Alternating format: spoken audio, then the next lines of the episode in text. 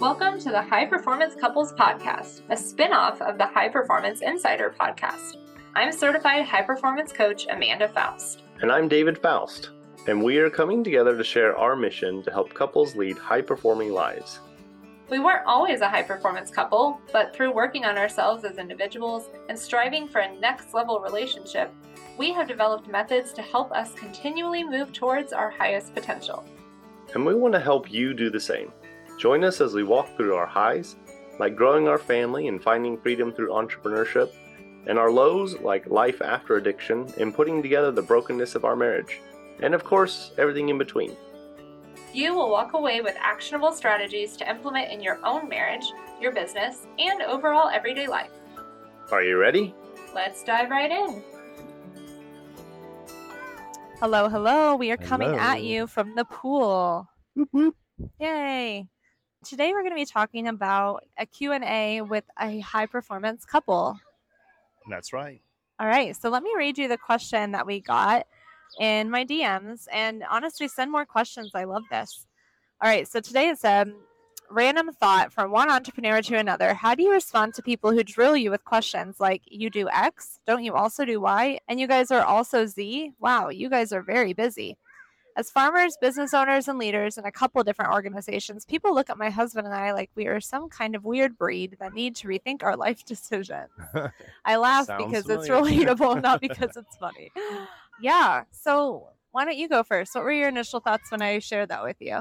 I think there has to be a lot of diversifying in entrepreneurship because when one mainstream of income may slow down, then you need to look to another piece. So if you already have something up and going, it is easier to just transition from one thing to the other. So I think diversifying what you're doing is an important aspect, but also how you approach that conversation with people is important. I think would be a good example is like, for instance, like the real estate stuff real estate investing, there are a lot of things that I have my hand in on. Like I do some of the renovation stuff, I do the purchasing, I do the the numbers on the back end. So if I chose one thing and just said, "Well, I'm a bookkeeper in the real estate," or I just run numbers, then I uh, also started saying, like, "Well, I also was swinging a hammer today, putting in a door or windows," and people be like, "Wait, wait, what are you doing?" And property management. and property management. Yeah, dealing with tenants, things that pop up there, but it's all under the umbrella of I do real estate investing. So I think it's necessary to have clarity yourself of what do I do and how can I just sum all this up in one phrase that people would understand is an important aspect. Yeah, I think the beauty of entrepreneurship is exactly what you described. A lot of people don't understand it, but that's why a lot of people don't do it. You have to be able to kind of own the fact that like you have a lot of what do they call it? You have a lot of irons in the fire, but that's the beauty of what we get to do is that when things seem shaky with the economy or when things aren't working really great in one business, you have other things to lean into. And I've shared this in another podcast, I believe. And if I haven't in a podcast, I definitely have on Instagram where I like to say instead of busy, I like to say intentionally full because it shows that, like, no, I'm not just busy in my life. I'm not just getting sucked in the hustle culture. I am intentionally filling my life with things that are life giving, things that I want to do. And this is like how we choose to live our life. And it's different than what most do, but it is the way that we want to be intentionally full. Like, I mean, you know, some people are full and busy with sports and with, you know, I don't know. I don't even know what other people do because I've been in entrepreneurship for so long and surrounded by entrepreneurs. But, you know, there's everybody is busy in their own way, and you're just busy building your wealth and making money and le- leading a life that is probably stressful at times, but also extremely fulfilling other times. And if you talk to wealthy people, they all have multiple things going on, all of them. There's hardly anyone who's built their wealth with one specific thing.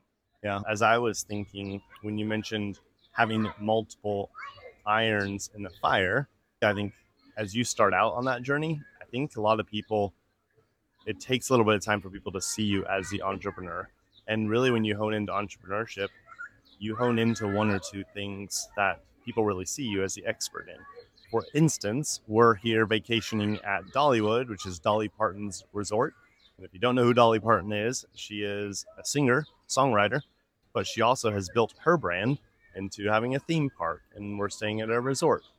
And where most people see her in the expert of just that one thing of songwriting, she actually has many different things that she's expanded her horizon on of different streams of income. And so Amanda and I, as we were walking through theme parks and seeing stuff, we were just we were taking it all in, not only as an enjoyment, but also as like, wow, this is how she's running her business as an entrepreneur at a at a extremely different level, but still shows a lot of professionalism and we can see her in all of this stuff. And that's how we are dreaming as well of showing up, being able to to show all of ourselves in our work.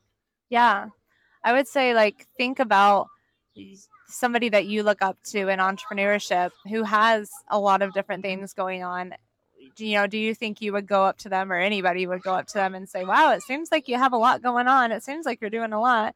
No because they're doing it strategically. They're doing it to build wealth. They're doing it to employ people. I mean that's one reason i do what i do. I could do my own thing easily if i wanted to and still make the same amount of money, but I want to employ a team. I want to give other people opportunities to grow as well. And so, you know, there are reasons for doing things. And I would say instead of trying to share all the different things you do, because that is confusing and people don't understand, I would just share the overall impact you want to make mm. and have that be the main thing that you focus on, because that's something that people will be able to buy into and understand is like your why and and the yes. impact that you want to make and not necessarily the how.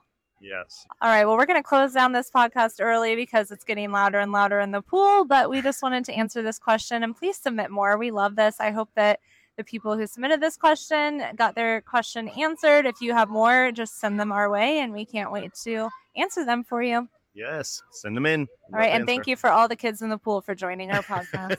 we have an audience today. all right, until next time. Thank you for listening to the High Performance Couples Podcast.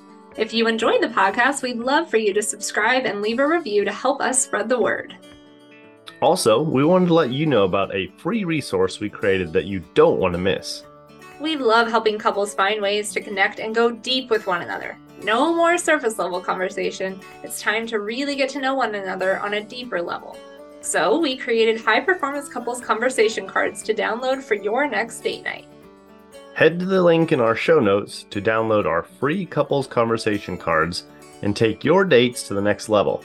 Then email Amanda at highperformanceinsider.com and let us know what you think. Until next time, keep pursuing your highest potential.